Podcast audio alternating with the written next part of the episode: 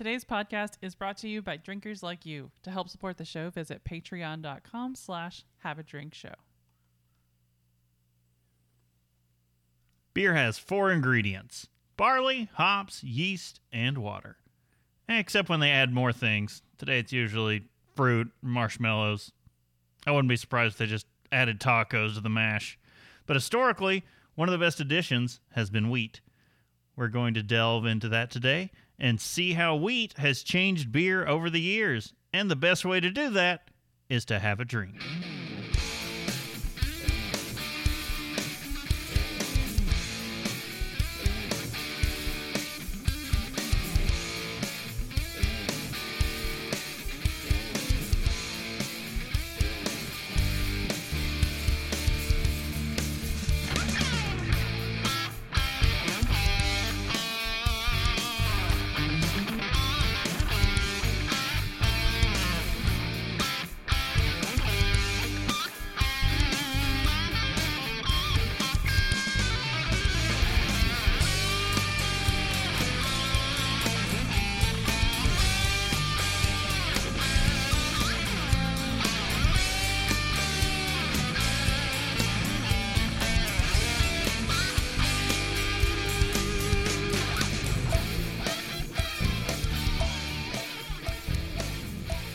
Have a Drink, the show where you learn along with us about what you drink. I'm Brittany V. Walker. I'm Justin Frazier. I'm Christopher Walker. I'm Casey Price. Hi. How's everybody doing? Woo. exactly. that is the exact Casey's level enthusiastic. of pumpedness. Yeah, that's where we're at. He's dead. He just said woo. Not dead yet. I feel happy. I feel happy. That's exactly where I am. uh, yeah. Uh, why is that, Casey? Why? Why? Why are you uh, mostly dead? Finishing up a just got done with the beer fest today, an all day outdoor beer fest, 80 degrees. So it was definitely a trying time being on the feet. Yeah. Oh, it was outdoor. I thought it was. Oh I thought it was all at the in the expo center. Oh, it was in the expo's uh, front yard, basically. Oh my god. Oh. Nope. Oof. Yeah. At least it wasn't as hot as Oktoberfest was. No, no, definitely not that hot because we actually had some cloud cover. Yeah, see that's that's something. That's something as we've learned. Yeah. Uh, what exactly was going on? Yeah, so um, Pikeville's Hoptoberfest uh, it's turned into a yearly uh, event now, so that's been kind of a nice, cool, cool thing going on. Um, bring a lot of different beers to Pikeville. Uh, they have pared it back quite a bit because the, from my understanding, the cost of beer was outrageous for the past few years, like in the twenty and thirty thousand dollar range for one day's beer menu.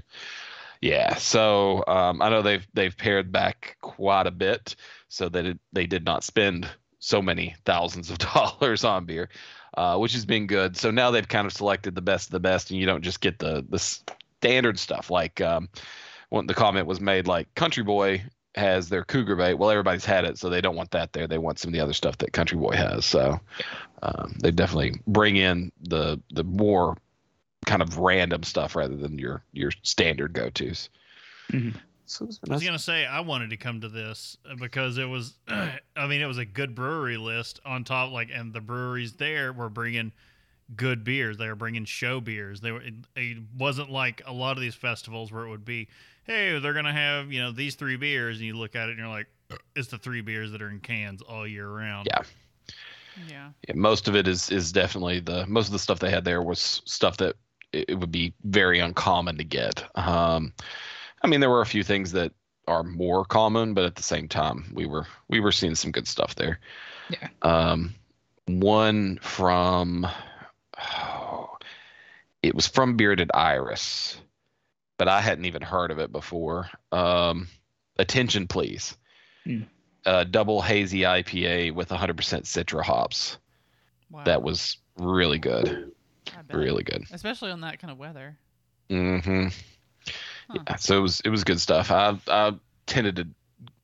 Oh, uh, the the best part of the day was um, somebody. I was talking to one of the um, reps for Goodwood, and so we were standing there chatting back and forth about some of the stuff that um, that is going on in the beer industry in general. And so um, somebody came up and said, "Hey, do y'all have any place for me to dump this?" And they had something in their glass they wanted to dump. They were like, "This is horrible."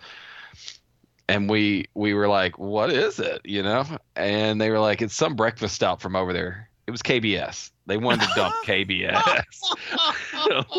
like, where are we? And that, I mean, that kind of went with our conversation. You know, we were talking about like um, the the Three Floyds beers that everybody used to go all over the place for, and and Now, that, yeah, I was thinking about that just the just recently. Well, I guess partially because, you know, we did a Three Floyds thing Mm. during our last stream, but Oh yeah, yeah. uh, but yeah, it's it's like yeah, right, we used to seek that out.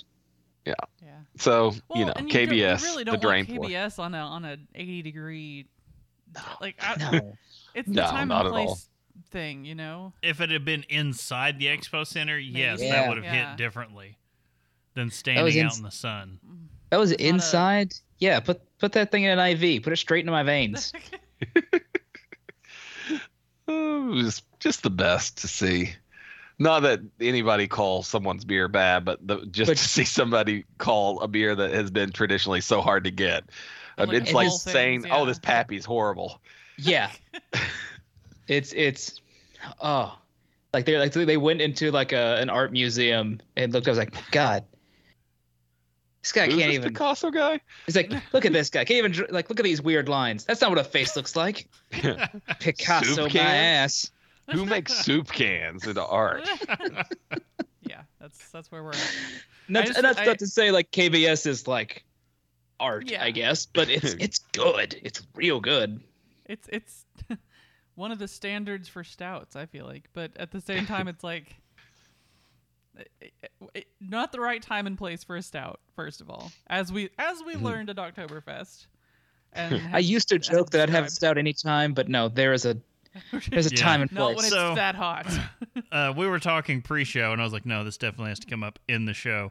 So Oktoberfest, you you guys can listen to our episode, talk about it, or you can go back and check that out. Uh, Any of the live streams, whatever, they're all over the place. There are different ones everywhere. Like I don't know, there are different streams on Facebook and on Twitch, and I think there's something on like TikTok and Instagram or whatever the hell. I don't know. Wherever the youths use. Yeah, whatever you you, you youngins use now. But it was so hot, and I couldn't How find. hot was it? I don't know about ninety three, but I couldn't find a fest beer to save my life. Sierra Nevada has historically done a fest beer. They call it a fest beer, and so I was like, "Well, I know where I'm going," and it's a Märzen now. Like Yeah. everybody in the craft sector, it's just Märzen's, no fest beers. And so that was like finally on like day three, I gave up, and I was just like, "Well, point me into the direction of an import." Because I need some traditional ass German light lager stuff going on. Bring me to your finest pilsner. Yeah, bring me some And I will- pilsners and kolsches, and that's what we did, and it went down exactly as I needed. And I was like, "All right," I was like, "I guess that's how we're doing Oktoberfest now. I guess I'm old and Look, things yeah. are just hitting different." I was like, "When I'm out in this heat and the sun, I just need pilsners and kolsches, and that's that's what we're doing Look, from now on. Because you can't be say- out in 90 degree weather slamming Märzen's. I say, I'll say this. I remember drinking it, and in my head, I was just hearing, "You're simply the best." Da, da, da, I mean, cooler Has it- than all the rest. maybe like maybe I'm just misremembering because also my memory's garbage, but I feel like this October Oktoberfest was like unreasonably hot. Like I, I don't know if the past Well, once upon a been- time when it was that hot, we would be in the shade and we would feel better. Mm. Maybe that's it too. Like it's a it's the uh, it's the new location, you know, quote unquote new because I mean, but I mean we haven't really had that long at this location, but this location that has like basically no no cover from the sun whatsoever. Uh, We've discovered our reprieve. Yeah. when it gets too unbearable now, we're gonna say We're F it and we're just Sam we're Adams gonna run room. to the Sam Adams tap room and be like, I'm not sitting down in the sun anymore. We're gonna go sit in the And air it- conditioning. It worked out, or the streetcar, and just ride around. Yeah. that was fine too. because well, Um, you can drink at the Sam Adams tap room, and it's nothing against the. I think it's actually a plus for the tap room. Nothing against it, but it's always deserted. Mm. It's always like a quiet, chill cafe when you come in there. There's like maybe four other people at the corner of the bar, and that's it.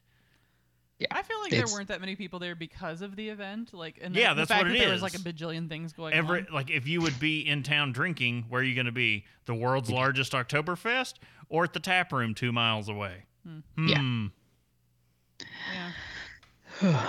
Uh, What's everybody else been up to? well, I was gonna say I thought there was uh there was another reason Casey was happy about about today, but Nobody said I was happy. well, no, we we did you said well. there was the best part of your day, and I was like, I'm really. I thought there had been Oh. something else that was The best part of a day is going to be in like an hour and a half. well when you get to sleep. Okay. Yes, exactly. No, um, so we we got judge's choice for the day, which was great. So there were 64 beers there today, and so we got top beer with the Oktoberfest, and so that was a good, Yay. You know, good thing. Um, you beat KBS. well, we definitely beat KBS. um, I was told that uh, Country Boys Oktoberfest came in second, and then it was the double New England IPA with third, and then fourth was our S'more Stout, actually. Mm. So Hmm. uh, that went over really well. We almost kicked that keg. I think it was the only keg that would have been kicked today, but we almost kicked that one. I, I would have liked. makes okay. That is the only stout I could think of that might make sense in that kind of weather because s'mores, and you're just Yep. like camping. It all associates, you know. Yep. We we built two beers in today, or two drinks in today that were unlike. Oh, they're the only like single one-off kegs. So we had the s'more stout, and then we have a new, a, n- uh, you know, I, I have been playing with ciders, but I don't like it. So we're working it on we're working on a um a low calorie cider though. Um, sorry, did I say seltzers or ciders earlier? We've been working on seltzers.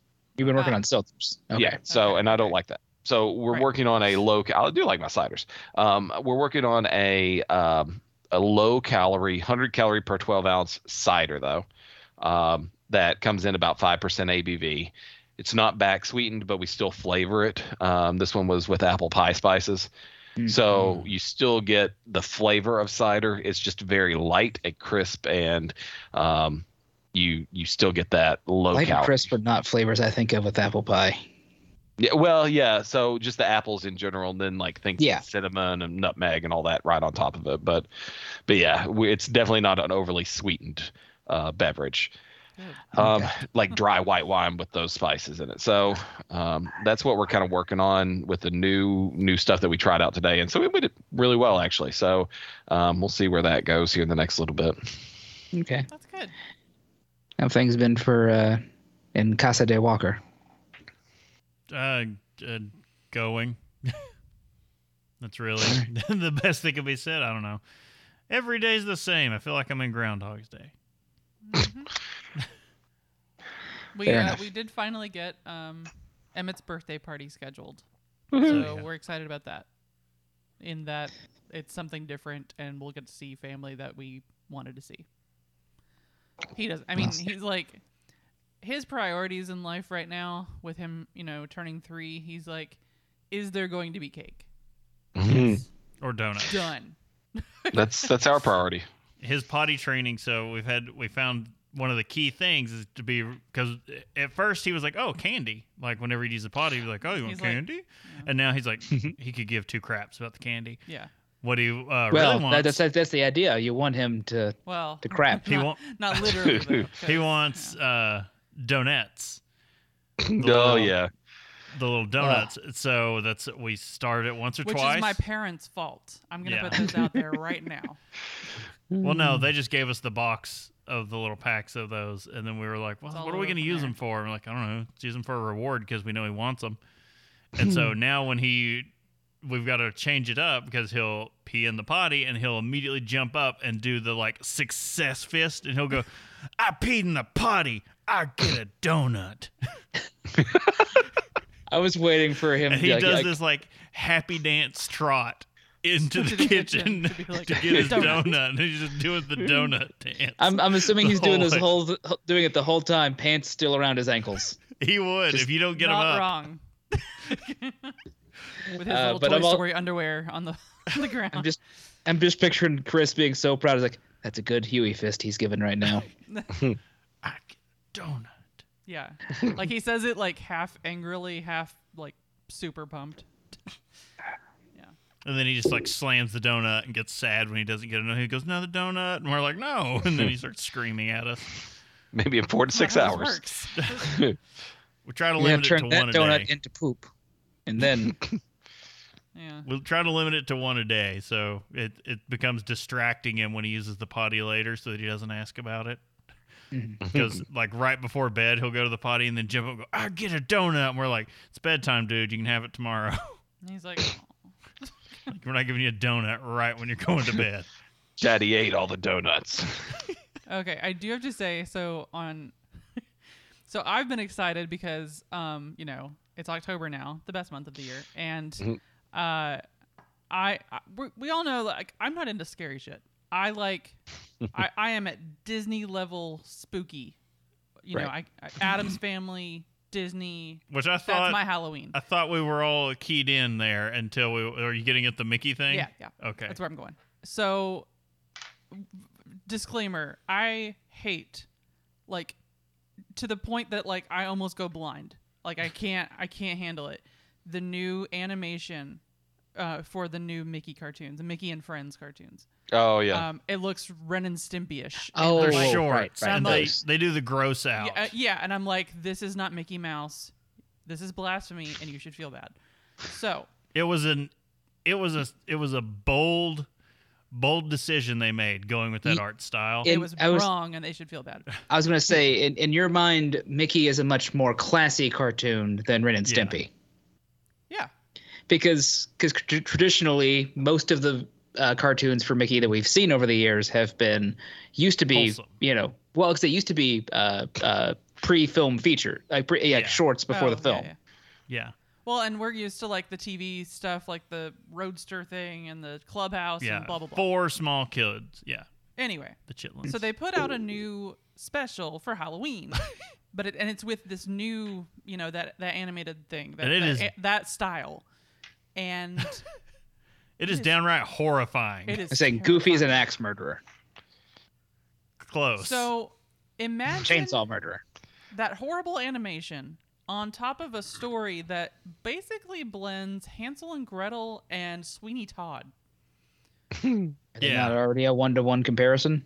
Eh, more or less but s- well she has the sweets thing or whatever anyway so basically Huey, Dewey, and Louie being turds like uh, always. and apparently mickey's nephews because there's always a niece or nephew Yeah, that, that that was- that don't was- make sense at all I was aware Minnie had nieces, and then suddenly they're like, "Oh, and Mickey has two nephews," and I was like, "Where the f did these guys come from?" yeah it's No, they whatever. they're pre-existing. I recall those. okay whatever so the point is it b- by the time so the thing is mickey can't s- tell a scary story well by the end everyone's scared shitless and mickey's like the story ends with the kids getting turned into pie by this witch. And we're like like emmett has this look on his face the entire time watching this uh, like this is super sus guys. And he's like like the whole time. And we're just like, like y'all are okay with this? crap like what is happening? And like by the end it shows every single character like scared out of their minds. And we're like yeah that's accurate. Like what is going on? This is mickey. And then we watch like Oh my God. all evening Toy Story of Terror on repeat. He just loves it. that's all he wants to watch now. He says toy story monster. No, uh, he starts saying uh, Jesse. Oh yeah he's like jesse finds a way. He said that. i don't know if you guys have ever seen it the toy story of terror thing but it's it's when they introduce combat carl. And uh and the yeah well okay if you haven't seen this toy story 4 then that's not gonna make sense. Nope. anyway it's really funny and it's Carl actually Weathers it holds up pretty well. Carl, as- carl weathers does as, combat as carl. as an old school GI Joe combat Carl. All right, yeah. I'm I'm down for that actually. i just say honestly like the toy story t- of terror and uh the christmas one what's um the land that toys forgot or some some kind of crap. like that. Oh, The Toy Story time forgot. Yeah, those two are the best Toy Story shorts, like hands down. Um, but yeah, so we've watched that no less than four times today. And It's a wonderful it's Toy Story. I feel like it should tell- have been It's a. Wonderful Toy Story, right? no, kind They of, sh- they really should have. kind of. Um, but no, uh, Toy Story of Terror is literally almost a one to one telling of Alien with the Toy Story characters. Like no joke, it's fantastic. Something And bursts it's, like, out of down- Slink's Except chest. then it's also got like the essentially the the character It is tense. that meta character for like because so Bonnie's toy oh, Mr. from Scream. Mr. Pickle Prickle Pants is telling he's like Oh. you know in a classic horror story this would happen and then like you see a Then character happens. disappear and you're like like, and someone will begin to lag behind, and they'll pick us off one by one, and then, then they start getting picked off one by one, and yeah it's it's great actually so I highly recommend that but yes we we've had to watch it a lot I could recite it to you right now if you wanted to Uh, that's that's fine. Uh, Jesse, remember your training. I don't have any training. you know what we do have. We're that drunk. Cheeky bastards! We're that drunk! We're that drunk! We're not that drunk! Give it time. I've not cracked open my next beer yet. say Crack I'm it open. I'm a five percenter right now Uh, no, uh, we are doing wheat beer today, so uh, let's uh, kick this off with a little quote. As uh, Brew Your Own magazine has this to say about wheat. The history of brewing is a story of barley. I, I Chris, I see what you mean. I almost went. The concept of resistance to fire is as old as recorded history.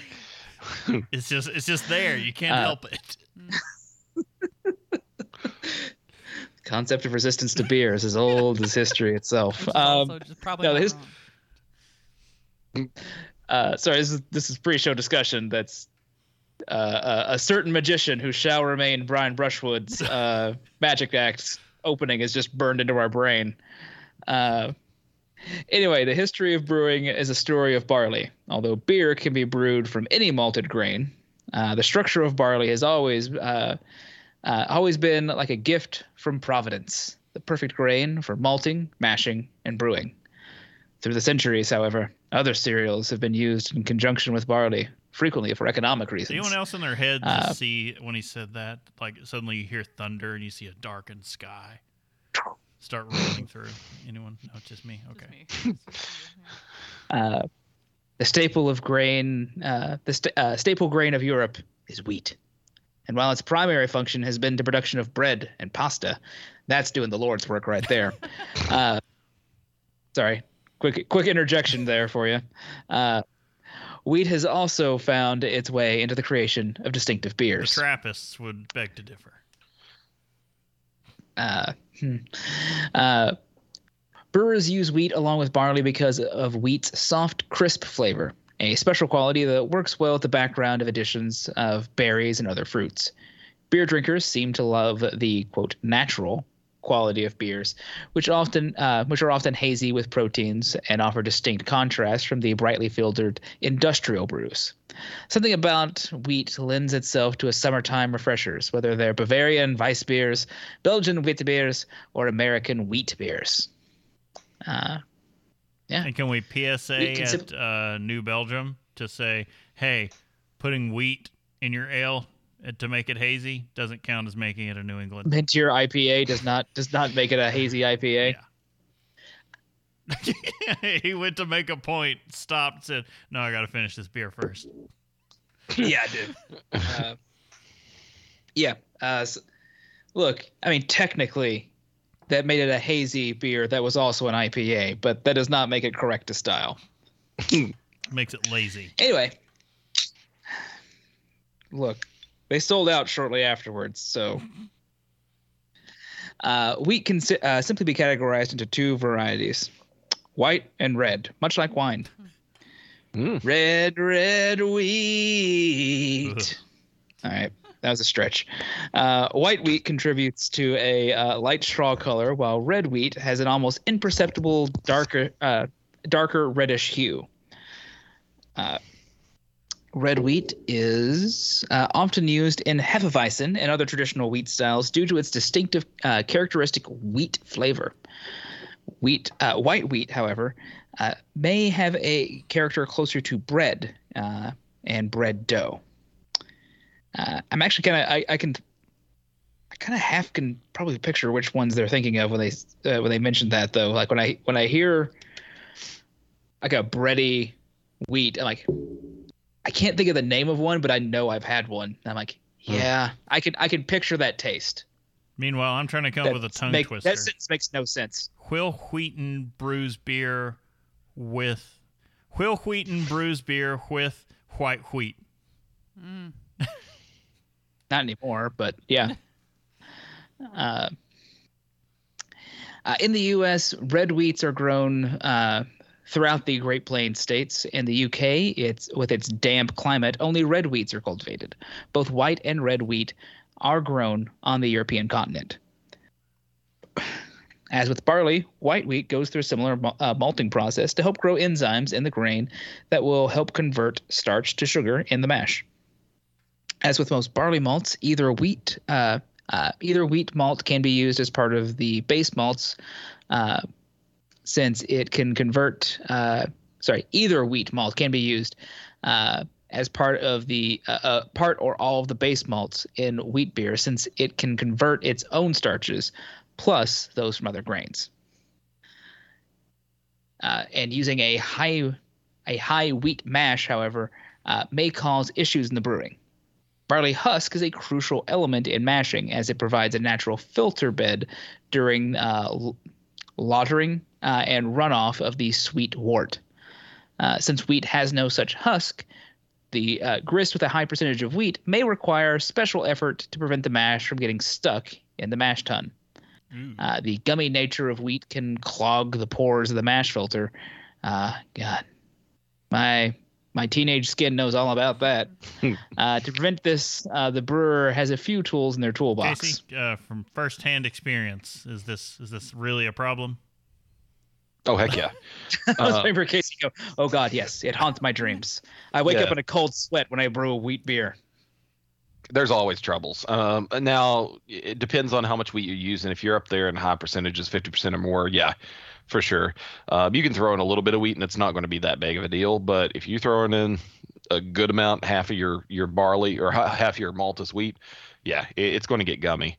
Um, and for us, Irish- Sorry, real quick. I'm picturing an Irish brewer joke where you make an Irish red with wheat and you call it the Troubles. Sorry, continue. Oh, oh, poor taste. Oh, oh.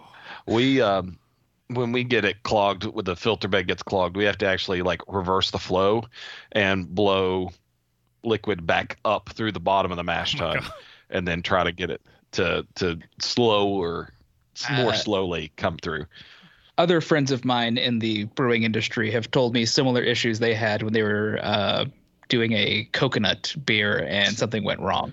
pumpkin was the worst that we had And they 'Cause looked down that's and got just strings like they had to just replace parts. Oh. yeah Okay, that's uh, that that kind of narrows things down. So, oh, why don't you see some, certain beers all the time? It's like because it breaks equipment. Not worth it. we hate them Yeah. just like it's not worth the hassle. So, uh, first, brewers uh, will add rice hulls. The fibrous uh, exterior layer comes from the uh, whole brown rice. These husks replace the missing husks to act uh, uh, and act as bulk act to bulk up the mash to increase the flow through the grain bed. Brewers who choose to use some barley in their mash uh, in their malt bill may take care to leave the husks on the barley as intact as possible. They may even wet the grain before milling to help minimize the damage to the husks. Uh, creatively, some brewers uh, use whole spent uh, use spent whole hops from a previous batch and layer them in the bottom of the ma- mash to act as a filter medium. That's nice. That's that's a because at that point they're not going to get any flavor from them, but might as well keep using it for the circle of life Yeah. I was I was gonna say, you know, it's like Captain Planet taught us: reduce, reuse, recycle. anyway, the uh, uh, if the brewery desi- uh, is designed with whe- uh, wheat beers in mind, uh, the mash tun may be more shallow and wide uh, to uh, than traditional mash tuns. This will spread the grain over a larger surface and give more ways for the runoff to get through the mash. Uh, there's also a method called uh, decoction or uh, step mashing. These mashes are started at 95 to 99 Fahrenheit range uh, before uh, being raised to the protein rest stage of 113 to 138 Fahrenheit. Uh, the proteinase and peptidase, peptidase enzymes, collectively known as the uh, proteolytic proteolytic enzymes, work at these temps to break down the sticky proteins in a wheat mash so they don't clog the filter. After a short rest, the mash is then raised to the standard starch conversion temp of 150 uh, uh, Fahrenheit range. This special technique may require additional equipment or lots of work to complete. And all I can think of when I heard short rest the mash is I was like, man, I've played too much D and D. Short rest. All right, Second Warlock, wind. get all your spells back. Now get get back to work.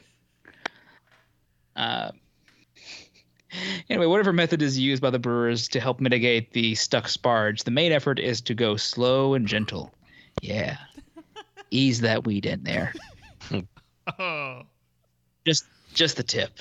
just the husk. Um, just the husk. Uh, the slow sparge will help prevent uh, compacting the grain bread bed hate when my or the grain bread. hate, hate when my grain bed Yeah. gets compacted. Man, Also works on an impacted bell. Robo Rooter.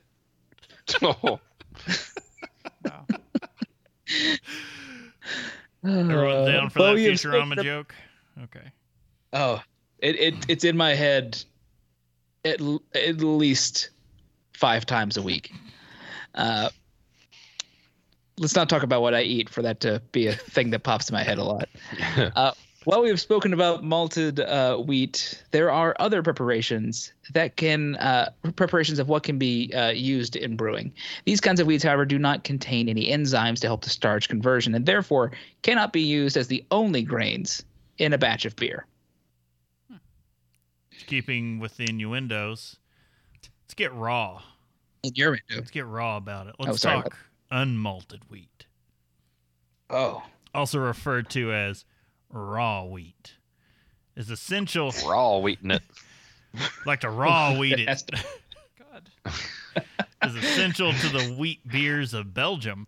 Raw wheat produces beer less sweet and full bodied than those made with malted wheat, making an excellent choice for more crisp and refreshing styles. And honestly, I think that probably brings it more to the category of what we're used to. Because most wheat beers that I associate with, it's that crisp and refreshing. I don't know. It could just be me and the wheat beers I'm choosing. could be. Probably not the one I just poured. Raw wheat creates uh, special problems in milling because the kernel is extraordinarily hard. For the re- Yeah, it is. look, Brittany's even in on these innuendos. It's, it's not just me being, you know, twelve.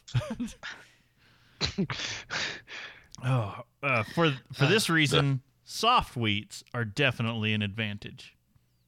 Can we call them flaccid wheats? Casey's probably like, I'm tired, you guys. Do whatever you want. Casey's like, look, I put a lot of work into this, and you guys are just turning it into No. bad prepubescent jokes. Y'all In fairness, he knows what show this is. it is. It's it's part of the thing. If the proportion of raw wheat is to be very high, it is important not to pulverize all the wheat into powder, but to achieve a good balance of grits and flour. Flaked wheat can be used uh, can be a useful substitute for raw grain. While it retains much of the special character of the raw product, flaked wheat is much easier to handle, primarily because it requires no milling. Like flaked barley, maize, and oats, it can be added directly to any mash. And I guess Apply directly to the mash. Flaked wheat. Apply directly to the mash.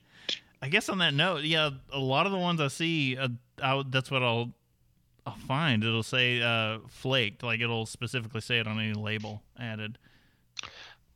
the key benefit is it's already so you don't have to do this with barley, but you have to do it with the other grains like corn and, and oats and and uh, wheat. You have to gelatinize the starches before you can use them, Ugh. and so that means heating it up to a temperature in like the 190 degree range, so that with moisture, so that it can it can basically um, think of the difference between like wheat flour and oats how how oats kind of get gummy Mhm. and wheat flour just kind of gets pasty Yeah. um the the flaking process heats them up and lets them basically cook and then after they're cooked they will squish them down to make them like flakes Hmm. um what's a, a oatmeal is a flaked Yeah. usually like your instant oats they're flaked they're pre um pre gelatinized All right. Anyway, uh, like flaked barley, maize, and oats, it can be added directly to any mash. It is, however, much more expensive than raw wheat. Like raw wheat, it's especially suitable for drier, crisper beers than for Bavarian style Weiss beers. All right. Torrefied wheat. It's just Torrefied. See, torrefied. When we were talking dick jokes, I looked down and saw horrified, and I thought I said to- uh, like turgid, terrified Turgid. oh and I was just like, Jesus, what about wheat is so phallic? It's like, oh, never mind. Hmm. Torrefied wheat is a heat treated and pre gelatinized unmalted brew. Bleh. Heat treated and pre gelatinized unmalted brewer's wheat that can be used as a general grain or adjunct in the mash and can replace it unmalted can. wheat. The process helps. Sorry, I'm just gonna. The process helps. Sorry, I'm just trying to add weird, weird interjections of yeah, can. See what happens. Helps break Sorry, the cellular structure, allowing easier hydration and breakdown by enzymes. It increases the beer's body and head retention. Yeah, I can. I was going to say, we're just going to leave that one there. Just pause. As well as adding a very slight toasted flavor. Torrefied wheat is traditionally found in British beers. That makes sense for the toasted. Hmm. So we don't use we don't see a whole lot of torrefied wheat in like o- normal everyday foods. But let's let's take the same um, oats example. So if quick oats are flaked, then torrefied oats would be something very similar to like sugar smacks, how they're popped up and and puffed basically. Smack, smack, I thought smack it was just- See, I thought sugar smacks were just child crack. I mean, Get the smack. Well, uh, if, if we're going down that road, let's get into caramel or crystal wheat, the the hard stuff, that Oh. crystal wheat. Talking about crack. this is wheat that you'll rip out. Uh, you'll rip out copper out of the wall for. It's processed in much the same way as caramel barley malt, the traditional ingredient that gives beer amber and caramel sweetness. The wheat, v- Sorry, I'm picturing now a uh, uh, Breaking Bad scenario, but they're brewers. oh, the wheat version, Already optioned to Netflix. the wheat version is sweet and smooth with subtle caramel and dark toast flavors and a clean finish that doesn't linger. This wheat malt is recommended for all beer styles that use caramel malts such as IPAs, pale ales, wheat beers, Bock beers. I really feel like this has to come into play with Bock beers and session beers where a touch of subtle caramel plus smooth dark toast flavor is beneficial. Because listen that last sentence, and it's like, no, that it you just described Bach. I feel like the last two types of wheat. Uh, if you were at risk for having uh, having a stroke, do not enjoy these beers. But- Ah, I smell toast. oh. You can use uh, you can use it in any beer style to add sweetness and develop smooth or complex flavors. This malt also works great for improved body, foam and foam retention, flavor, and color. See, that's what I tell my doctor when I drink. Just, Improved just body. This trying to this wheat's here to improve my just body. trying to improve your foam and your foam retention. as you do. Yeah, he's he's a little confused by that. Fair enough. My foam retention is strong. Just ask anyone who walks up to the urinal after me. Oh. Midnight wheat. Make you smell asparagus. You don't want to be in a bathroom after I've had asparagus. My asparagus pee is just oof. Anyway, whatever the the gene is that allows you to smell asparagus in urine, I've got it So- big time. And at the at the risk of of being harsh, or I don't know. Um, and speaking of sugar smacks, that's another one that does it for me. oh, I definitely have a, a an aroma after eating sugar smacks. Really? Oh, oh, okay. yeah. okay, Don't know what it is about that one, but could be the style of wheat. I haven't had that stuff in a thousand years. Like, You're getting 'Cause that. you're not twelve. You're getting that hard. You're getting that hard crystal wheat. It's yeah. All right, so midnight Anyway, wheat, midnight. roasted wheat malt, uh, contributes the same dark color characteristics as black malt, but without the bitter, astringent, dry flavors or aftertaste. Finishes exceptionally clean and is the smoothest source of black color of any malt. It is excellent in black IPAs, Schwarz beers, other dark ales, and lagers, and for color adjustment in any beer style. This is the brewer's secret weapon right here. Midnight wheat. Yep. So if you're if something came out just a little lighter than you wanted, you're like, we're gonna just re- revamp that- the recipe with some midnight wheat. Yeah. Or if you want your beer to taste like like just to have a dark color but not taste roasty toasty, Mhm. use midnight wheat because it's not going to add those roasted flavors. It's just going to add color. I had a Schwarz beer that someone had made, uh, that some big company had made some years back, and I remember tasting it like being very roasty, toasty, and I remember looking down and going, "Huh, I was not expecting this." Hmm. All right, it wasn't like terrible, but I was like, I was expecting a different, entirely different kind of experience, just out of you know, for some reason, so like, I totally understand the the name given what it does, the midnight wheat thing. But I'm just getting like, maybe it's just because it's Halloween season, I guess. I'm getting the deadly nightshade in my head instead, and I'm like, that's not right. This is the midnight wheat. like it's a, We had this in two note no- uh, newt tells. And then I'm also getting the thing from two the, Nutellas. the the TV show of the worst witch when she's like, "Well, I picked it at 12:01 instead of midnight. Is that okay?" Or, Since wheat can contribute to head retention, it is used in many styles in small amounts. These styles may be Kolsch, alt beer, English bitters, British golden ales, Scottish ales, American blonde, and saison, as well as others. The New England IPA could be considered a quasi wheat beer, since many brewers will use large doses of wheat in the grist to increase haziness and mouthfeel, which I think is blasphemy. Hmm. I get that it's done. Just a lot of the a lot of the culprits who are really bad for doing that, it really comes out in the mouthfeel. Doesn't make it right.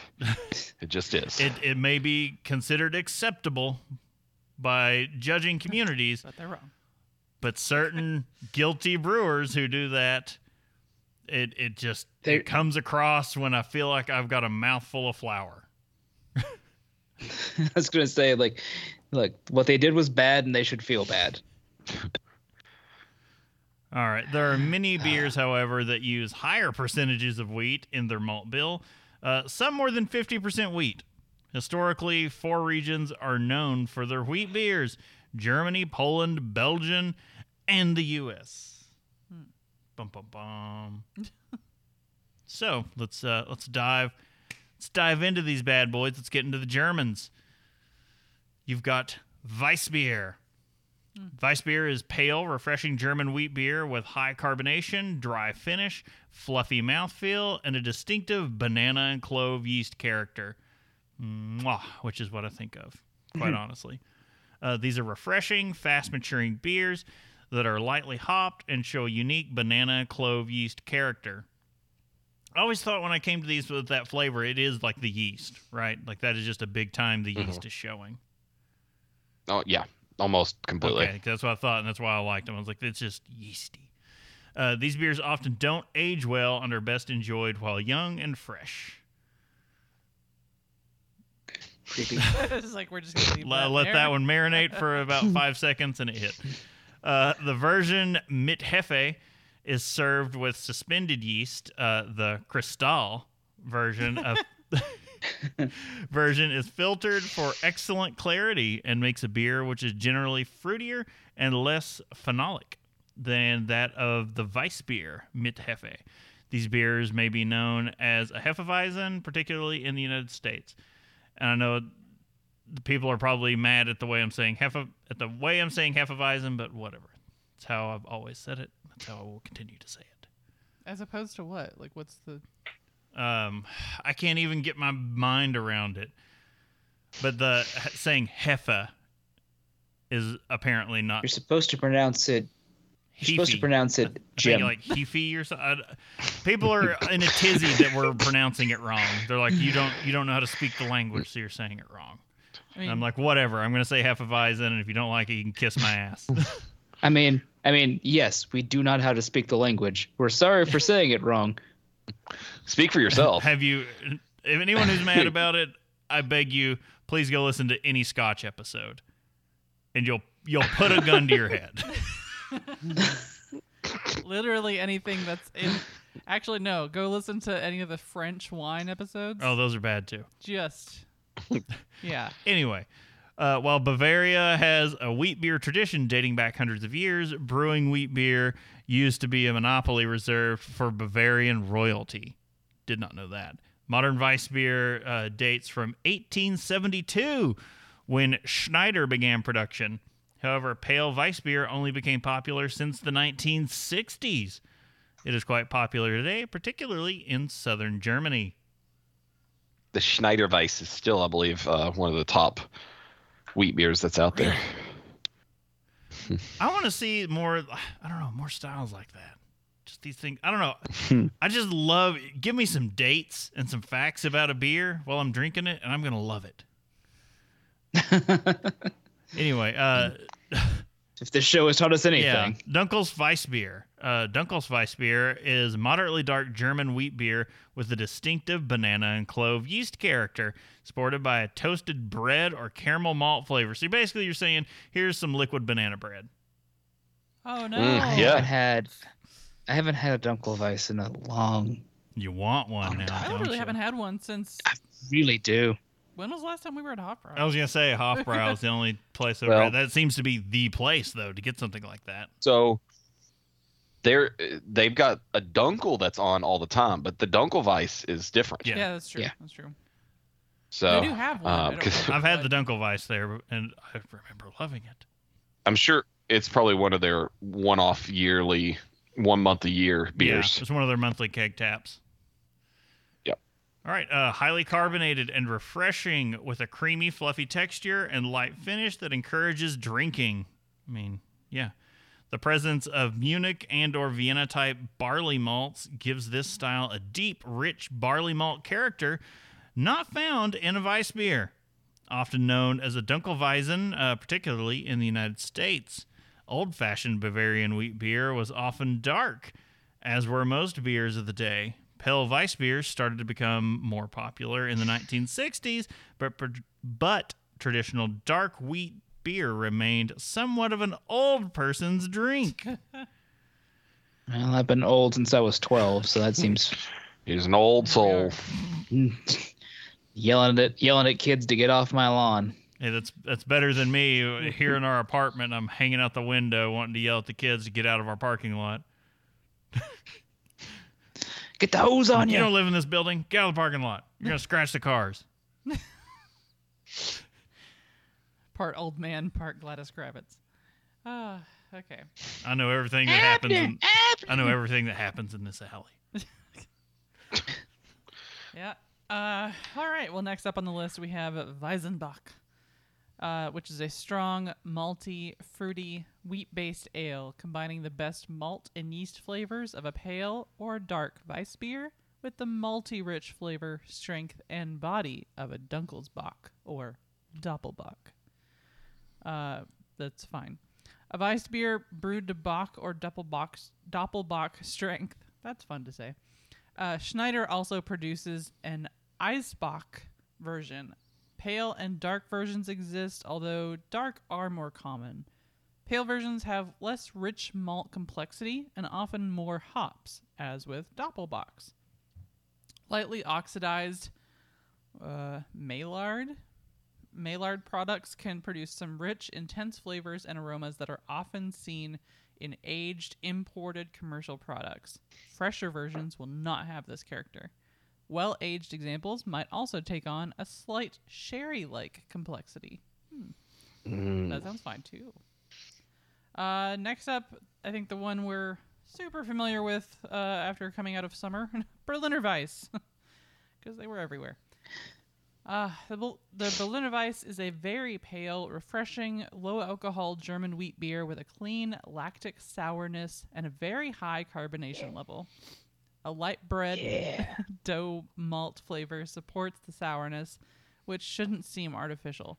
Any Brettanomyces funk is restrained, um, which should just be a Stra- I was gonna say the Brett the Brett's in a straight jacket just say You're me locked out." up in here with you. You're locked up in here with me. Uh, in Germany, it's classified as a Schank beer? Question mark. It looked I like thought that I thought that it said shank beer. I mean, and, and Like, I saw yeah. skank. I was like, man, bring back the nineties. like nothing. Wow, nothing is making that word sound good. Um, it's denoting a small beer of low alcohol, traditionally in the three to four percent range. No, yeah, it's So still it's a skank beer. skank beer. Oh dear. It's a, Uh, it's a still reserve. I'm in high school again. Actually, no, that's not even high school. Uh, often served with the addition of a shot of sugar syrups flavored with raspberry, uh, woodruff, Kimbeer. or yeah, that's all you. Um, I'm, I'm, I'm Skank not beer. even going there. It, it's just holding true to skank beer. like it's just yeah, or caraway schnapps. Car- that shouldn't exist. Um, to the counter sub- uh, so to counter the substantial sourness. Okay, that's fair then. Uh, has been described by some as the most purely refreshing beer in the world. Really? Is it? um, a regional specialty of Berlin, referred to by Napoleon's troops in 1809 as quote the champagne of the north, due to its lively and I- elegant character. I feel like they were saying that because they had been marching for a long time and just went, just like, oh, "Hey, we found something alcoholic. Yeah. Now drink all of it." Or it was on their way back from Russia. Hmm. The few that survived. Going, oh, we're alive and this has alcohol. Before Russia. Oh. Continue with the episode, and I'll interject randomly with with Napoleon I was just facts. thinking of t- not the time. I wasn't thinking year. I was just trying to. Okay. Ah. At one point, it was smoked, and there used to be Märzen strength version. Interesting. Increasingly rare in Germany, but American craft breweries now regularly produce the style, as we know. Napoleon marched on Russia in uh, uh, 1812. Ah. Sorry. I know nothing about this. Um, Gose, another uh, popular. I don't know. Actually, I'm, I'm gonna say popular, but like honestly, there's only the one Gose that I like regularly go to when it is available. And that's the. And it involves pickles. Oh God, no, that's not me. That's me. Which is weird because I love pickles, but I don't want to drink them. Um, Oh, I used to drink pickle juice. well, it's supposed to be good for you, but that's not the point. So Urban Artifacts Pickle It Gose was- just for some the, reason. the does one that I'm me. thinking of is the uh, the shade. Oh, Oh, okay. Blackberry. Because I was going to say, because because because pickle juice is in fact not good for me. It's the opposite of good for Well, me. that's true. That's true. Acid It is acid. and salt. Yeah, that's fair. I thought uh, uh, SeaQuench was. SeaQuench isn't considered Yeah. a Gose. It Oh. should be, but it's not. That's because I thought it was too. Yeah. What? There- There was a the. Oh no, never mind. You said shade. Never mind. Oh yeah, yeah. Shade. That's it. Anyway, so Gose is a minor style associated with uh, Leipzig, but originating in the Middle Ages in the town of Goslar on the Gose River. Uh, well, there we go. Uh, documented to have Originating in the town of Ryan Gosling. I, you know what? At least you went there because I was like, it hit my head, but I was like, I'm not going to go there. Uh, documented to have been in Leipzig by 1740. Leipzig was said to have 80 Gose houses in 1900. Houses. Uh, production declined significantly after World War II and ceased entirely in 1966. Modern production was revived in the 80s, but the beer is not widely available. Um, I feel like they haven't visited a craft brewery in the U.S. Then I don't know a single one who doesn't do a ghost. I think traditionally, I think traditionally in Germany at Yeah, least. Yeah. just like, It's eh. not. Yeah. Uh, this style is a highly carbonated, tart, and fruity wheat ale with a restrained coriander and salt character and low bitterness. That's gonna be my today I learned from this episode. Ghost is a wheat ale. Um, I, I, I learned earlier today when I was shopping for wheat ale and was consulting the episode to go, what can I pick? that's fair, yeah. Uh, which oh, that just made me think. Shade was out the last time Oktoberfest was around, and it's not out right now at all. So, hmm. Okay. Uh, very refreshing with bright flavors and high attenuation. The recipe contains pilsner and wheat malts, restrained use of salt and coriander seed, as well as lactobacillus bacteria. The coriander should have a fresh, citrusy, bright note and not be vegetal, celery like, or ham like. Nothing should be ham liked and you drink it. That's a that's a that's a general. I have a I have a simple rule in life. Don't drink ham. Ugh. Um. Uh, you've never been to a honey baked ham. Okay. Fair. I don't want to drink the ham. I want to drink what comes off of it. That stuff's pure sugar. Uh, the salt should have a sea salt or fresh salt character, not a metallic iodine note. Good to. Uh, see, that's how you get that's how you get goiters. Not having that iodine salt. It's true. Uh, served in traditional cylindrical glasses, historical versions may have been more sour than modern examples due to spontaneous fermentation, and may be blended with syrups, as in done as is done with the Berliner Weiss, or flavored with that word. Um, uh, whatever it is. Uh, uh, sorry, I'm just I read it and I'm like that's not correct, but I get Kumail Nanjiani in my head and I'm like that's not. Yeah, um, a, lic- a liqueur made with caraway, cumin, and fennel. Ugh, fennel. Um, Modern examples are inoculated with lactobacillus. lactobacillus inoculated. Um, and are more balanced and generally don't need sweetening. Sorry, inoculated in Casey, a how drink just sounds not Casey, how often how often do you give your beers vaccines? like that's inoculation is just a strange Um, word to use. I feel like in this context, No, context, that's it is the correct use. In silence. it's just weird. It is, but it's just it the the the, the statement of inoculation in my brain just immediately goes, "All right, time for your vaccine shot." Yeah, your your lactobacillus. We just kill off salt. everything that's in it. Yeah. Yeah. we just boil it to death. Forget the vaccine. So I'm on this next word. Lichtenhainer? Question mark. Yeah. Yeah. Uh, that's a word. So a sour, smoked, lower gravity historical German wheat beer. All right, it's checking all the boxes for me. I yeah, I, Not I heard smoked and I'm like yes. I heard smoked, and then I just was gonna reread say, I heard- that, and I said I saw sour, and I said, nope, we're gonna uncheck those boxes, and we're gonna move away from this one because sour and smoked, and I'm like, nope, no, thank you. Yeah, it doesn't really make sense. Yeah, that's why I was like, Chris, are you sure about this? Taking back those checks. I'm on the fence about it. Nope, Um, burned the fence down. Salted Uh, the earth so no more fences could grow. salted the earth with the ghost of salt. Uh, complex yet refreshing character due to high attenuation and carbonation, along with low bitterness and moderate sourness. The smoke character is stronger than the bready notes, and the smoke has a dry character like the remnants of an old fire, not a greasy smoke. What the? What the what's a greasy smoke? That's what I need to know. Have you you've you've not cooked a lot with uh, you've not had an oil fire catch in your kitchen, have I you? Not to be fair. oh, I had a uh, I had a coworker that had a grease fire in his kitchen three weeks ago. Oh, Ooh, Man, that kitchen is gone. yeah. I mean, I understand Uh, the, the, I- I the w- issues with it, but I, I I've not experienced it myself. I've worked in a lot of food, and uh, no, I know that smell. Fair enough. Okay. Uh, served young, the characteristic smoke and sour is an unusual combination that is not for everyone. Obviously, originating in Liechtenstein in oh, Thuringen, central Germany. Thuringen. Uh, the height of popularity was towards the end of the 1800s, traditionally made with smoked barley malt and 30 to 50% wheat malt, then fermented with lactobacillus and ale yeast. This style can be compared to a smoked Berliner Weiss. I, I'm still intrigued. The end of the smoke- 18.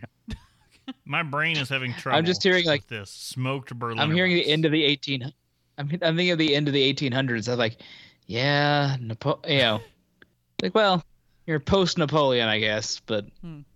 things are about to get real rough in the area where you're going to be making this. Yeah. I'm just I, I'm always intrigued by the idea of the smoked thing, but like yeah, smoked sour is definitely like messing with my brain.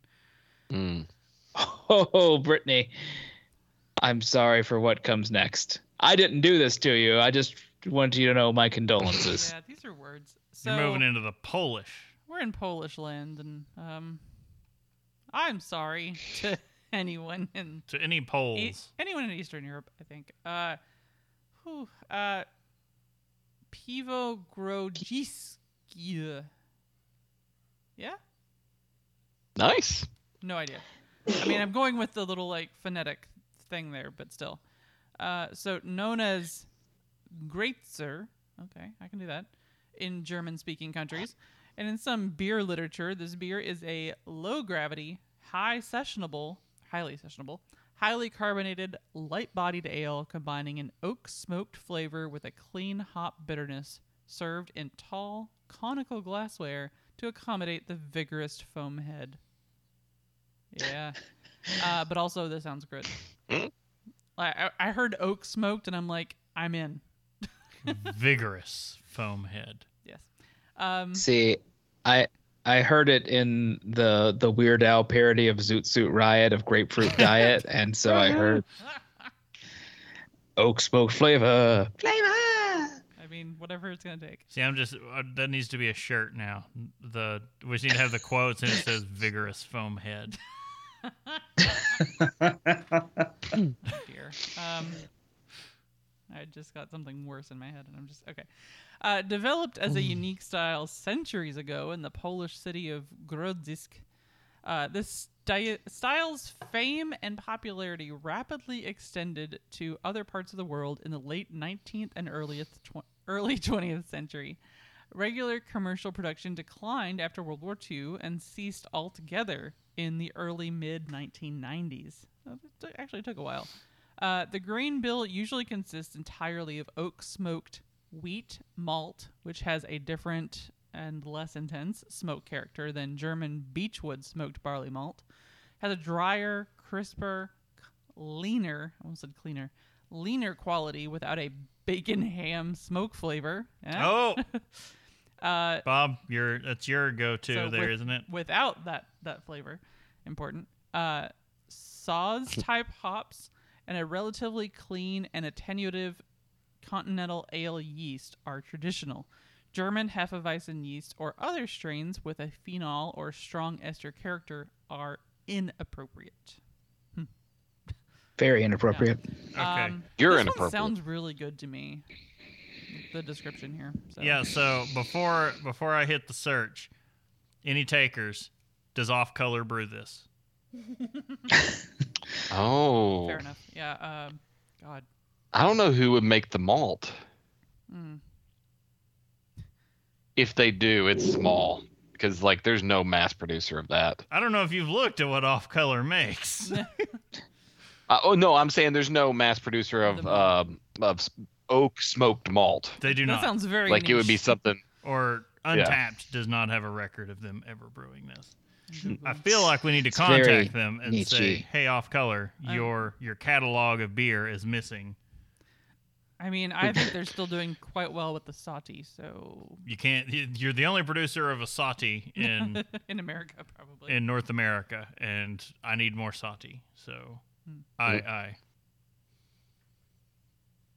Aye, aye. Moving on to Belgium.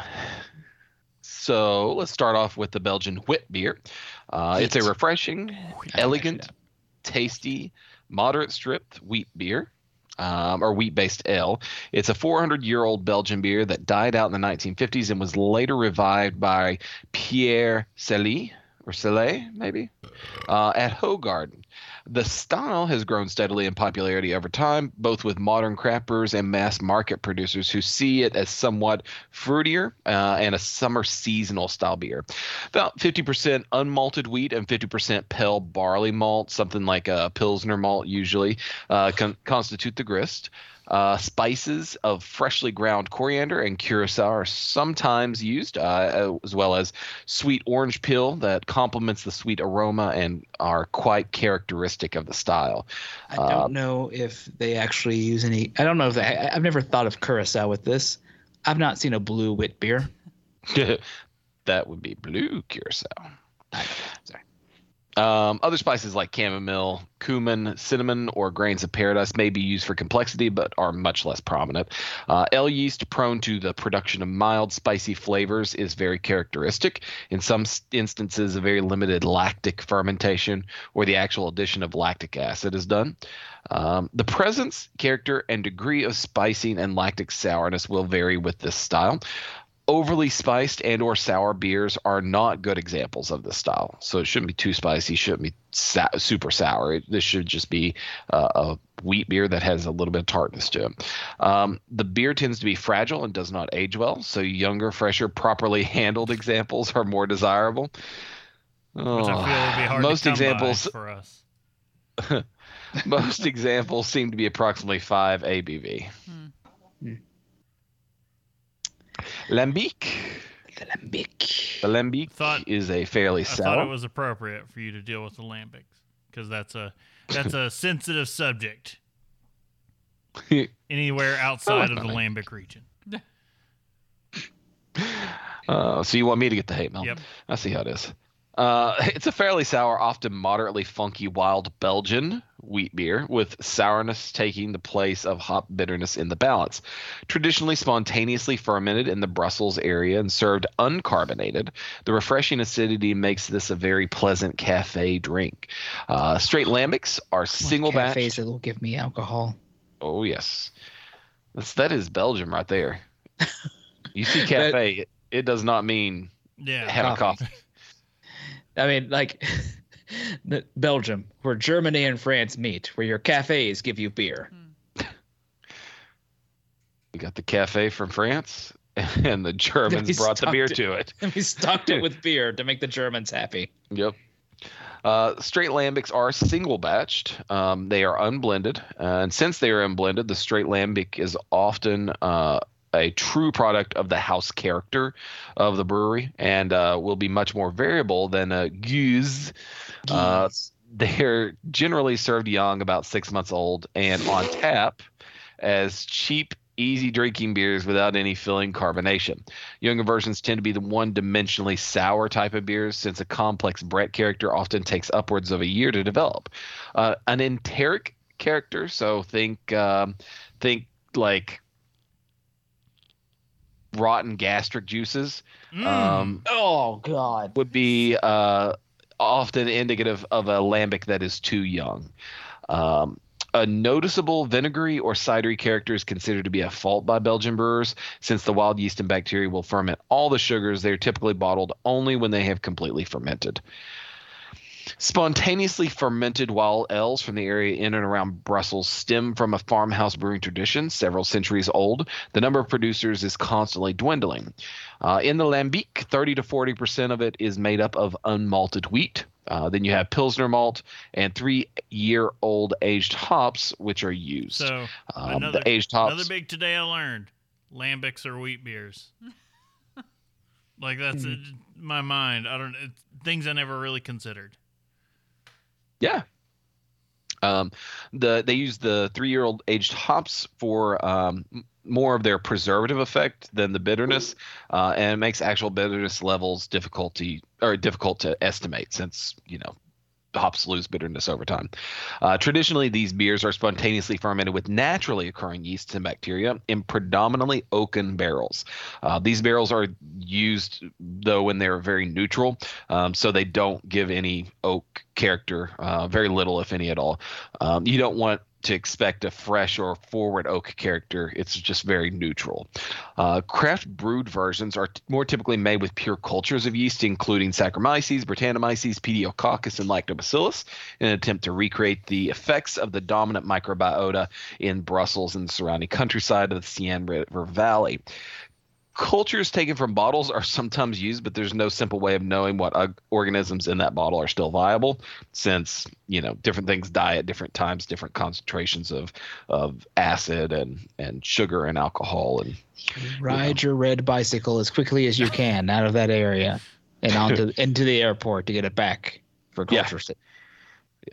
just or or just go and collect a sample out of the air and see what you get because that's that's I mean that's pretty much what they're doing there. They're opening um, the shutters in a an upper room and the little dust particles that float by in the wind are what make the beer um, work. Still picturing a butterfly net trying to catch them. That's Urban Artifact, where they've now devoted like a decade of time running around Cincinnati, and then they come back and they're like, "Look, most of everything we can find isn't suitable to brew with." No. No. we all like to to have this sort of romantic idea of, oh, there's some great yeast. No, there's no great yeast. You're an industrial complex. There's there's no great yeast in the air tonight. Oh no. Oh, no, that's. I will say, um, I don't know if this story has made it to Casey yet. I've I've, I've pimped it on our show before. Uh, go listen to the missing link episode. Uh, how do they spell it? It's like L N C K E because it was the Yeah. Link Brewery. Anyway, um, someone renovating a building found an old abandoned beer cellar from the 1800s in Cincinnati, and it had a wooden vat from the brewery still down in the cellar. And Urban Artifact was allowed to get at it, and they were able to harvest yeast cultures from it. And so they've been brewing a beer with the yeast that they were able to get from it and propagate. And uh, they've even got the yeast available to anyone who wants it to brew with. And it's like incredible. I just love the story. So next up, oh yeah. Uh, next up is the Gueuze, Geese. uh, G U E U Z E. Uh, it's a traditionally produced uh, beer made by mixing one, two, and three year old lambic. So the lambic con- young version contains fermentable sugars, while the old versions have that characteristic wild taste um, from from having those those quite crazy wild bacteria and, and yeast that develop over time. Uh, a complex and pleasantly sour but balanced wild Belgian wheat beer uh, that is highly carbonated and very refreshing. Uh, the spontaneous fermentation character can provide a very interesting complexity with a wide range of wild barnyard, horse blanket, or leather characteristics, intermingling with citrusy, fruity flavors and acidity more complex and carbonated than a lambic.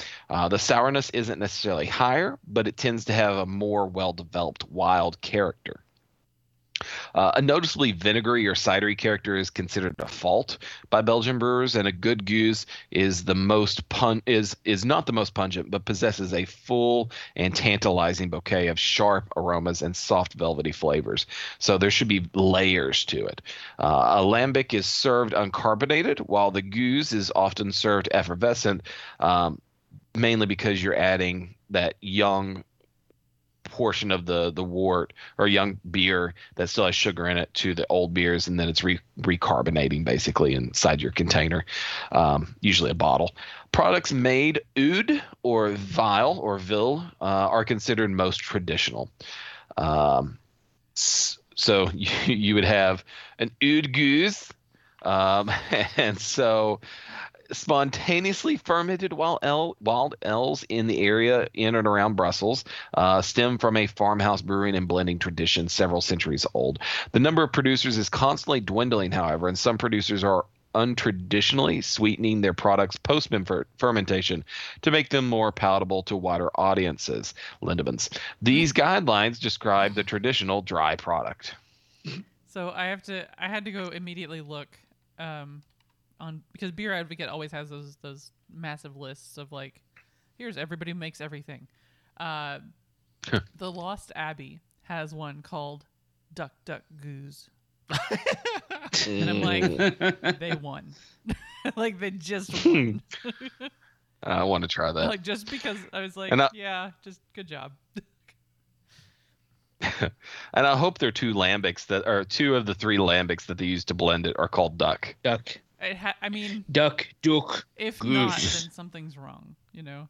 Also, another one on here is one that's here, like a Cincinnati brewery, and I'm like, what? What just happened? So, um, yeah, is it? interesting. Spill Uh, the beans. Rivertown. Interesting.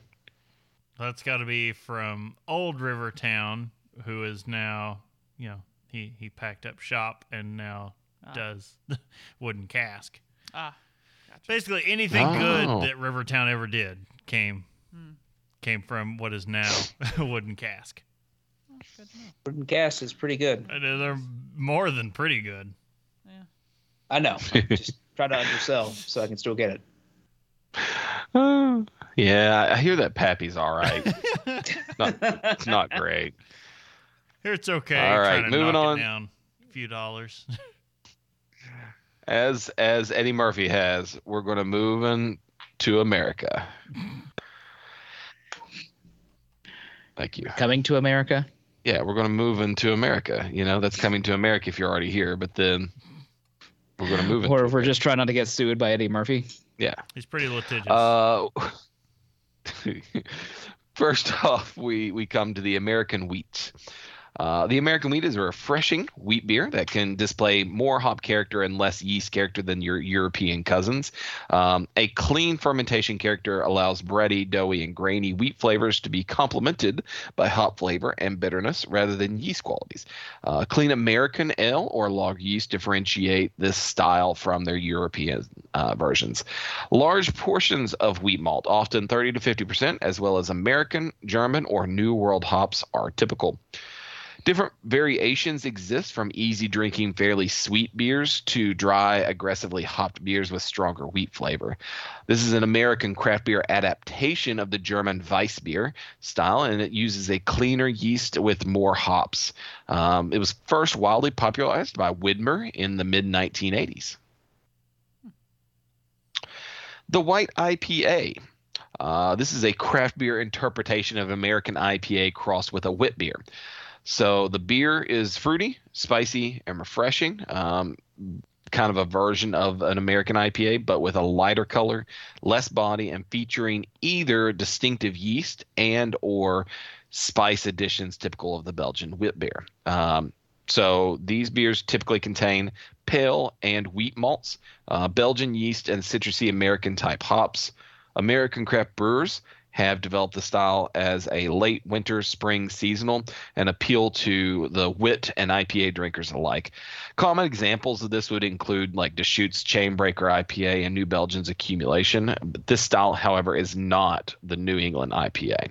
so Um, White IPA, I feel like had like a flash in the pan moment where it was a huge thing with craft brewers. Yeah.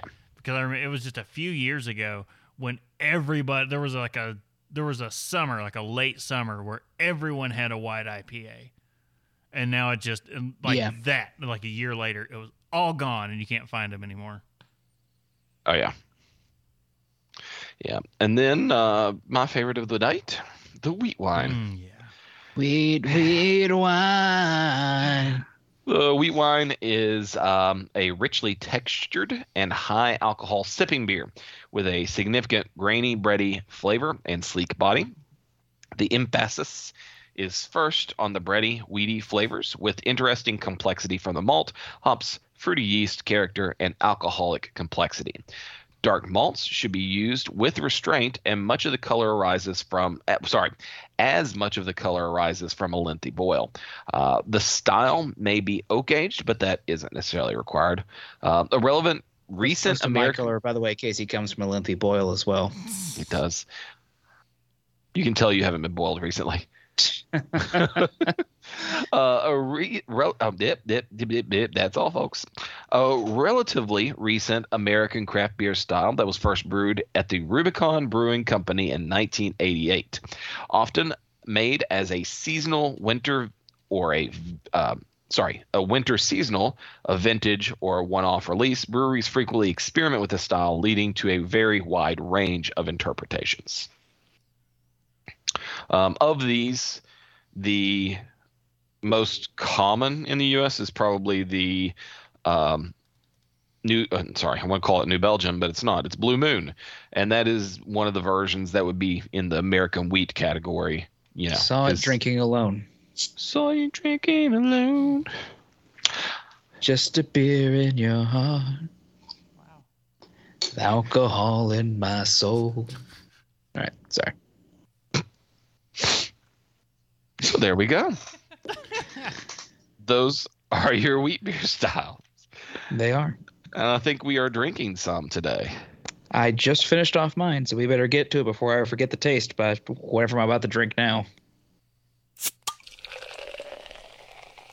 Drink Don't with worry, me, I'll remind friend. you because our first one was the same. I've graduated on, and if you saw what I was holding up to the camera, it's kind of kind of thick and grainy. What I've moved on to I had to stop. some some big floaters in there. Yeah. I took a big sip, and I was suddenly I, was like, uh, all I could think was like flaked wheat. I feel like I was drinking oat. I may have Wow. changed. Uh, I may have changed to something else too, Chris. Oh, we went in the same vein. That would definitely uh, make you forget there, Bob. Yeah. Casey. Yeah, that's what I was like. We we should hurry. Yeah. Who? Okay, so Brittany. It's it's like suspended. It's breakfast. yeah. It's suspended in there. It's some what that last drink something hit my my mouth and I was like, "Well, nope, we're done here. I guess I'm done with this drink." Uh like I did not sign up for boba beer. Uh so the uh the first one I had which I, I keep wanting to hold up the can, but I've got the blur thing on, so it's not gonna matter. But it's uh kind of an oldie but a goodie. Uh Fatheads Brewery Goggle Fogger, which is the uh, German style Hefeweizen. Uh, I lo- Seems like a slur. yeah. uh, but yeah, um, it's five point four percent and uh, twelve IBUs, which is nothing. I, I don't understand why they even list that honestly. So um, yeah, uh, light aromas of bubblegum, banana, and clove. That's about right. Uh, it's just a good beer, like a good Hefeweizen. Um, like anybody who's had a Hefeweizen before kind of knows what that's about. uh, and it's it's just a good go-to. Um, I really like most of what Fatheads does, so uh, I, I wanted to go that route when we went to find a wheat beer for this episode. Uh, and then afterward, I'll let you go into the next one, or do you want to start with the one that you actually? I mean, I'll do my starter. Yeah. Okay. Uh, was uh, Gumball Head from Three Floyds. Actually, like if I Why? How about that? I too had gumball head. Yeah. Uh, it's as though we have three Floyds available to us. Hmm. And honestly, this like would I decided a long time ago if I were to have a go-to beer, it would probably be Gumball Head. It's real good. It's fantastic. I forgot how good it was until I was drinking it today. I'm glad I bought a six pack. I'm Wow, glad you did okay. too. I wish I had. They- Uh, they, did have six packs, didn't they? yeah. Yeah. So Gumball Head's great. I mean, it has as like it has a real bubblegum taste and so their description uh, an American wheat ale brewed with white wheat and dry hopped with hand selected hops from the Yakima Valley, bright and refreshing with a lemony finish. Uh, 5.6 ABV. So the lemony finish, I wouldn't say it's not like a citrus lemony up front kind of thing. It's more of like a lemon rind hmm. with bubble gum. Yeah. That's really like the overall thing. So that, I think that's why I like it. It's really dry, and it, when you drink one and you put it down, you're immediately like, I need another. It's it's crisp and it's crushable. Yeah, and it like it sets you up for the next one, which That is the be best part. tagline. Yeah. Like you when you hammer one down, you're just like, God, I need another. that's just how it works. I've gone through two cans. Wow. If I had more I went cans, through two cans during this episode because I was just kind of like, oh god. Like I poured another. I was like, Jesus, I just that's so good.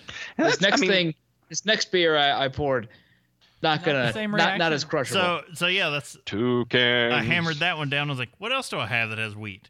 Because then I had to go look, and uh, it it kind of Pilgrim's stopped Dole. the Pilgrim's the drinking. So I dug in and found uh, It was a, good until like just now. a Bourbon County brand wheat wine ale, and usually every year there's a wheat wine. Uh, I think last year they may have missed and didn't do a wheat wine. They do a wheat wine or a barley wine every year. But anyway, this was the Bourbon County 2019 wheat wine ale aged in larceny bourbon barrels. But it Oh. tasted good. Like it was a good taste. And then, It was good until I started wearing it down, and then then the texture happened. I started getting this mouthfeel and texture, and I was just like, it, it Lumpy. it was like there was there were wheat Thick and liquid. flakes on my tongue and it like suddenly the liquid was getting pretty thick and i'm just like what is going on and then i've been holding it up to the camera every so often for you guys to see just like the sheer mass of floaters it is Weedy and they're like they barely move they're just like gelatinous suspended in there and they got to the point where It looks like syrup. i could feel that's what it feels like It's, on my um, tongue and i just had to stop yeah, I was like, nope. It tasted It's re- the it was version of delicious to that Goldschlager. point. It was nice and sweet. I, I mean, it's as if you're drinking like pulpy orange juice, but imagine Yeah. the pulp is like significantly pulpy. thicker. Pulpy is the best descriptor in that. Like you have a glass of pulpy orange juice and you didn't know it was pulpy, and suddenly it hits your palate. Like that's exactly what happened with that.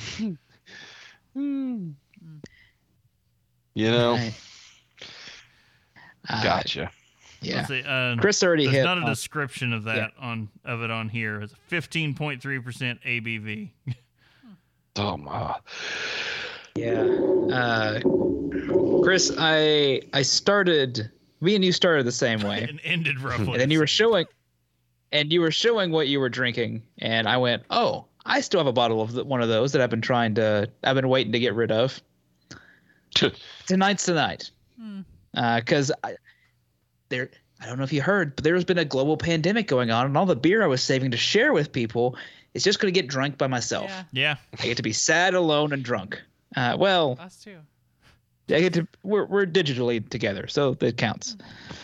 Uh, and I grabbed the Bourbon County uh, barrel aged uh, brand Mon Chéri Stout. Ooh. What? Stout aged in bourbon barrels with cherries, granola, oats, brown sugar, and 100% natural flavor I, added. I, hell? trade, I traded mine of that off. So I don't recall it's- this. This it's good. And It's pretty the cherry tasty. frightens me as it tends to do. It Mm. it it doesn't have that tussin flavor. Okay. It has like a natural cherry flavor, Compared, which is weird. Like I, I was waiting for tussin. yeah, as as one does. Uh, It's a rom com right there. No, it's a. Um, oh, sh- never mind. I can't. I can't get the uh, author off the top of my head for who wrote "Waiting for Godot," but it's going to be Oh. "Waiting for Tussin." Uh, ah, but yeah, no, it's uh, it's very dark. I, I it it is not at all to style by that point. Gumball Head was to style, and go get Gumball Head. It's available. Drink it. You'll enjoy yeah, it. that- one of Uh, the issues we had was when we were digging around, there were like three that we could find Yeah, there were like no wheat that beers. were well, no, there were wheat beers, but they were all fruited. Oh, that's true. Yeah.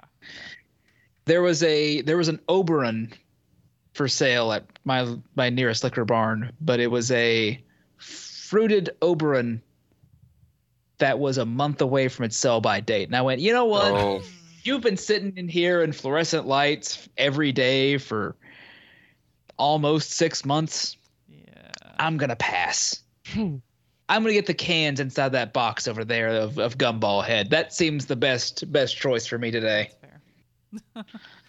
uh, because because I, I you know what I'm I'm tired of waiting for beer to get good. I'm just gonna start drinking it now. All right, Casey. This is not an attack on anyone else. This is literally just I, I my fridge is getting too full of things and I have to get I rid of it. I know them. that feeling. Yeah. Casey, what have you had? Uh, Yazoo. Um, I've got the Yazoo Hefeweizen. Um, won a gold at GABF back in the early 2000s, and then uh, bronze in the mid teens, 20 teens. Did they get So, uh, worse or just everyone else get better? I think everybody else got better. Um, and the palates of the judges is always It always varies. what they yeah. feel like that month. Yeah. So, um, yeah, there, there's uh, most of the beers that go to GABF are going to be good beers. It's just a matter of what the judges like that time.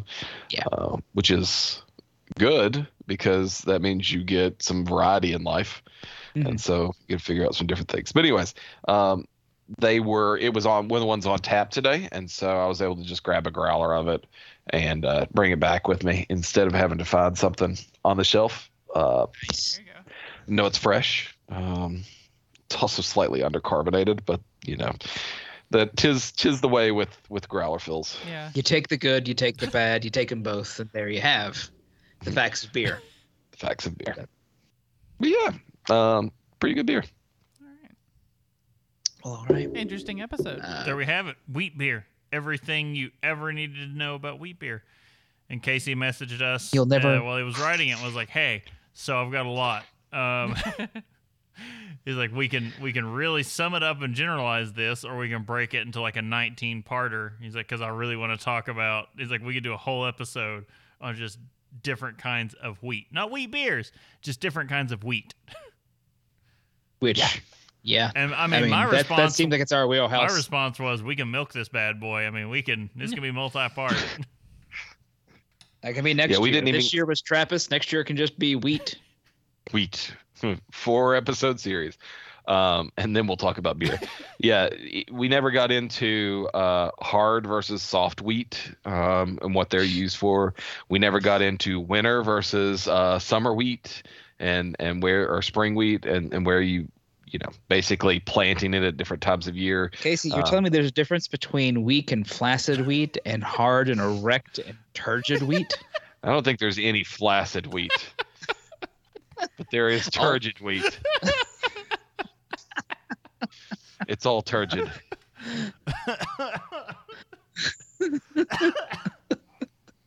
All right, we've all been Uh, 12 years There's old that. for this. It's been a good, uh, good fun time. It's good to be back. Mm. Good, Back good, again. It good, is. We are back, refreshed. Tell a friend. And eat Have a it. drink Mom's back. spaghetti. Tell That's gonna fail. Those are two Look, different songs. as an aside, m- the mom spaghetti thing's gonna fail. It's, it Too has big to, to fail, Chris. It has to be like a pop-up stunt. He's got to be getting ready to do something. And he's like, "Look, I need to remind people I exist. So here's the spaghetti pop-up. He can't be like, "Oh, this is my retirement is to open a chain." Okay. He had No, no, no. He- Hold on. For clarification, because no one else knows what we're talking about. Eminem has a restaurant called Mom Spaghetti. and has four All right. things on the menu. Spaghetti. Spaghetti spaghetti, sandwiches. Moms. Spaghetti with meatballs, Mhm. spaghetti with vegan meatballs, and spaghetti sandwiches. Maybe it's really it. good spaghetti. I feel like it's not. It it needs to be. I don't know. if it's the only thing you sell, it needs to be really the good. only the only pictures of it are of him in the drive-through giving somebody the finger. I, I feel like you know what? After we watched the interview, I, Eminem can do whatever he wants. I don't. I don't. Whatever. Like that guy's got a sense of humor. Doesn't take himself seriously. And No, like, no. The thing is, he developed well. He developed a sense of humor. He took himself way too seriously true, for a true. lot of years, and then finally He gave grew a sense of humor. yeah, that's true. he gave Elton John a diamond encrusted cock ring I mean, for Elton John's wedding gift. And I, to, to that, I went, well done. That was that was him trying to prove he wasn't homophobic because he got a lot of flack Well, early also, on he- for a lot of really He homophobic became songs. friends with Elton. He became friends with Elton John. He did. Like at a certain point, you're just like, all right, life's weird, man. Elton John and Eminem are friends. Nothing makes sense. Nothing matters. but then you have the thing on the interview where he's like, straight faced, like just. I, I'm just like, yeah, good job. Do whatever you want to do. I don't. I don't care. all right, let's let's wrap this up. I think we're we're we're in rambling. We- We'll go into Lord, it's become a rambling show. If you've made it this Oh. far, you'll be interested in post show where we're getting into Ted Lasso. potentially. So uh, that's for patrons. If you're not uh, not on the Twitch, uh, you can catch that on the Patreon. So if you want to know our thoughts on Ted Lasso, okay. You have to watch the commercial for Mom Spaghetti also. I'll put that up there. Casey, we, we have a closing ritual and you have to start us. You have to subscribe and get some great resources at haveadrinkshow.com. You can follow us at Have a Drink Show on social media and twitch.tv. Sorry, now I kind of want to do it the the the uh the the Gregorian monk style, like tell us your favorite drink, ask a question, or leave general feedback. You can use the email address at email at have a drink show. Uh, sorry, feedback at haveadrinkshow.com.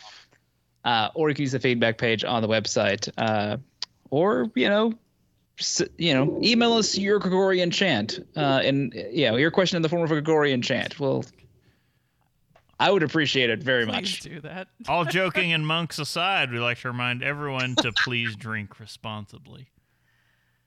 Oh dear. Okay. Iesu Domine. I was like, I don't have anything to hit myself in the face with. I was about to grab the keyboard and do it. There's always something to hit yourself in the face with. It's called your hands. Oh dear. Okay. Whew. Uh, check us out in another couple of weeks for the next live episode. And remember to check out patreon.com slash have a drink show and also uh, haveadrinkstore.com recently updated um, switching out basically summer stuff for some winter stuff. Uh, got hoodies on there now and uh, coming. a um, a face Winter is mask. gross. So, uh, if you are interested in that, uh, once again, I am Brittany Lee Walker. And I'm Justin Craig. I'm Christopher Walker. And I'm Casey Price. We'll see you next time. Bye, guys. Bye. What was the shirt I recommended?